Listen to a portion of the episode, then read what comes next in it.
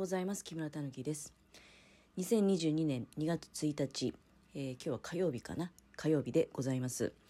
早いもので、えー2022年も昨日で1ヶ月終わってしまいました。恐ろしいですね。えーまあ、あっという間だろうね。これでもう本当に。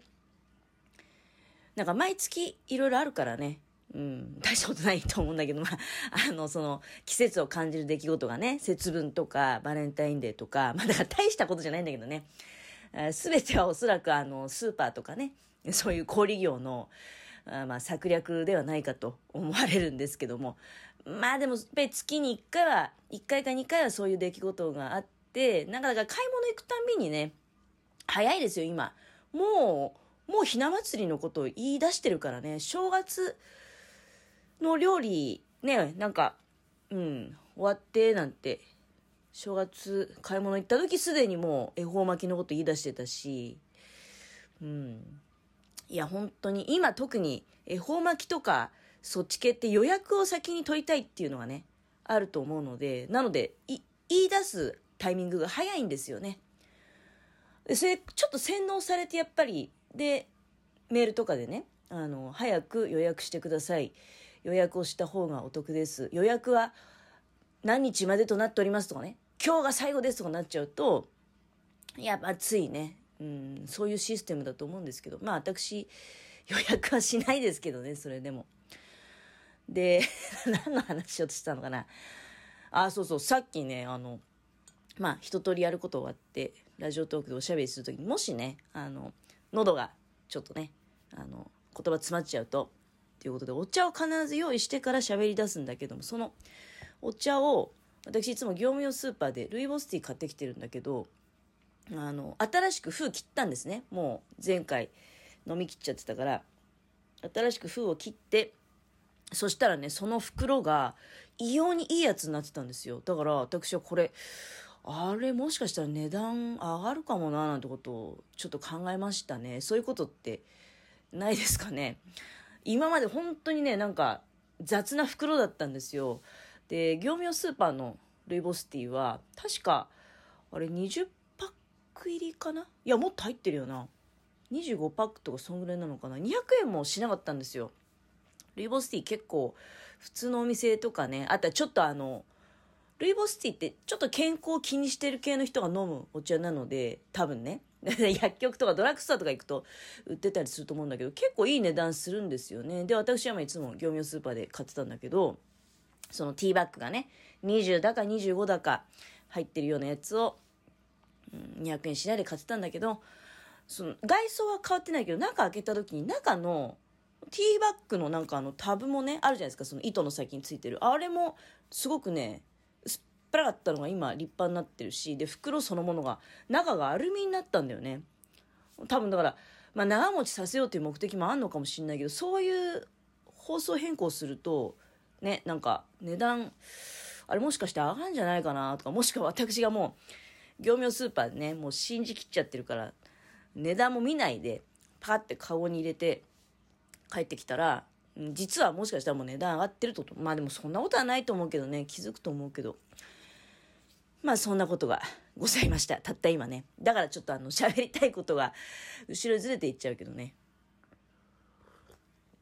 ちょっと今ルイボスティーいただいて。業務用スーパーのね、ルイボスティー結構私は好きですね。あの、トップで写真載せておきますので、もし見かけられましたら、ぜひあの、お買い求めになられてはと思いますけれども。で、私はですね、実は昨日ある大きな決断をいたしました。っていうと、どんな決断したのって思われるかもしれない。聞けばね、笑ってしまうような決断なんですけれども。いや、昨日ちょっとね、あの、キャレルっていうローカル雑誌を久しぶりに買って帰ったのね。表紙がエビフライの表紙だったので、あすごいなんか、その表紙に惹かれてね、うん、あの、買って帰ったら、なんかその中にね、新潟県人はカキフライが好き、カキフライ好きであるっていう記事があったんですね。で、まあ、カキフライの美味しいお店みたいなのがいくつか紹介されてて、あ、カキフライいいね、なんて言って、まあ、その雑誌買ったのが午前中で、その時の昼はね、まあ同じく、なぜか雑誌の言うことをやたらこう素直に聞く日だったんだけど、雑誌の中に載ってたラーメン屋さん食べに行って、で、昼ラーメンにしたから、じゃあ夜、カキフライにしようというような家に、買い置きの冷凍のカキフライがあったんですね。あの、広島産のカキフライ。で、えー、じゃあそれを揚げて食べましょうということで、まあ、その揚げる時にカキフライって小粒じゃないですか。ね。で、まあ大体1人5粒って決めてたんで、全部で10粒あげるんだけど、まあ、一気に全部あげるっていうのはないからね。うん。だから、こう何粒かずつあげて、で全部上がったら、5つずつ盛り付けるという感じなんだけど、うちの天ぷら油すっごく結構大きくて、いやだからそれこそ、あの、10粒全部入るぐらいの大きさの天ぷら鍋をずっと使ってたんですね。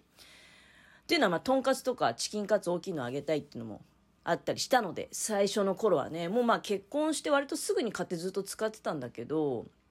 で、まあ、だからその天ぷら鍋って大きいんで、もうね、あの、その気になっちゃったら、なんてあれ、1リッター入りでしたっけ？のキャノーラオイルね。全部いっちゃうんですよ。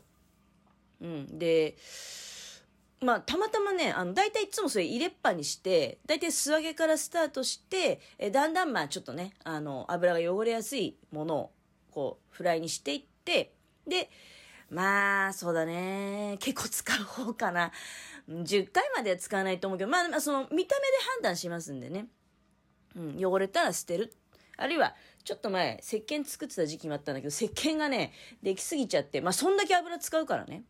あの、石鹸できすぎちゃって、なかなかやっぱり消費が追っつかないってことで、今はね、あの、普通に、あの、捨ててるんだけど、で、まあ、とにかくだけど、もったいないなと。うん、そのサラの天ぷら鍋見てね、そこに全部油ぶっ込むのはちょっと惜しいなっていう気持ちになっちゃって、思い切って鍋のサイズをもう半分の、ずっとね、お味噌汁用に、2人分のお味噌汁用に使ってたステンレスの鍋があったんですよ。で、まあ、お味噌汁用の鍋は2つあるんで、じゃあその1つ、フライ用に、ちょっとでも潰しちゃってもいいのかなと思って。だからもうほんと油物専用ってことになるんだけど、いや、そしたらもう油の量が半減してね、まあ家の者がそれ見て、この鍋にしちゃうと、大きいものあげるときどうすんのなんて言い出しましたけど、大きいものなんかもうあげないよっていうふうにまあ言いましたね。だからとんかつとかもうあのプロの人が、それこそそのキャレルっていうね雑誌で、あの、2月号はね、久しぶりにランチを食べに行くならっていうタイトルで、でまあ表紙にエビフライの写真があったんだけど、うん、フライはね、プロの人にあげてもらって食べた方が美味しいし、で、家で油大量に使わなくて済むし、いいかななんていうふうに思ったんですよね。うん、よくあの、節約主婦が揚げ焼きっていう表現して、フライパンにうっすら油引いて、焼きながらちょっと揚げるみたいな、そういうことやる人も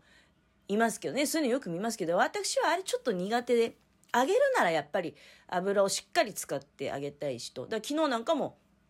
その、鍋の大きさでも半分になったからね、油の量もね、400cc で済んだんですよ。それでも十分、カキフライがこう、プカプカとするようなね。だから、狭々とした中で深さはあるっていう状態で揚げるんだけど。まあでも小粒のカキフライだったんであの5個入りましたんでね。だから1人分ずつ揚げてでまあ1回ちょっと油を切るためにねあの10個まとめて並べて全部揚げ終わった後にこう分散してったっていう感じなんですけども、まあ、そんなことがございました。本当は今日もう1個ね話したいことがあるんですよ。もう時間だいぶ使っちゃいましたけどもああ、この話だけど、次の回に持ってった方がいいのかな？ね。うん。そうしよっか。ここでまとめて喋るよりね。まあ何しろね、あのそうそう。そのプロの人にあげてもらった方がいいんじゃないかと。そのとんかつとかね。またエビフライもそうだね。うん。まあカキフライはたまたまこの間すっごくね、なんかいいやつが、まあ業務用スーパーなんだけどね。でもおそらくあれ居酒屋さんだったら全然使ってるような感じのあのカキフライでしたね。20粒入りでね600円とかだったから安いよね。うんなんだけどなんか訳ありっぽくてすごくあの大量に並んでましたね。今いろいろあるんだろうねなんか。まあもしかしたらなんか怪しい何かあんのかな。でも少なくともあの、めちゃめちゃ美味しかったですよ。で、衣も薄付きで、多分、あ、居酒屋さんとかこういうのを使ってね、あの、もうただ揚げるだけで、多分カキフライとか提供してたりするんだろうなーなんてことを考えながらね、あの、いただいてましたけど、まあ、大きさは決してあの、大きいっていうことじゃないんだけど、私でもあの、別にカキフライ、バカでかいの求めてるってわけじゃないのでね、カキフライむしろ小粒の方が、なんかあの、サクサク感があって、で、中にこうギュッとね、あの、そのカキの味が入ってるっていうのが、私は好きですけどね。うん。そうそう、まあ、新潟県人は、カキ、カキフライ好きなんてあったけど、実際どうなんだろうね。私は新潟県人っていうことじゃなくて、カキフライみんな好きだと思うけどね。私、子供の頃から、おばあちゃんがね、すごくまめにカキフライとか季節が来るとあげてくれてたんで、カキフライだけは逆にね、あの、食べてたなって気がします。子供ってやっぱり揚げ物好きでしょ？ただ、カキそのものは、見た目がね、ちょっとあの、気持ち悪いっていうか、子供心にはね、うん、だから、牡蠣の鍋とかそういうのは食べた記憶ないんだけどねおばあちゃんが作ってくれた牡蠣フライだけはよく食べてたなっていうふうに覚えております。だから大人になってもね自分で牡蠣フライあげて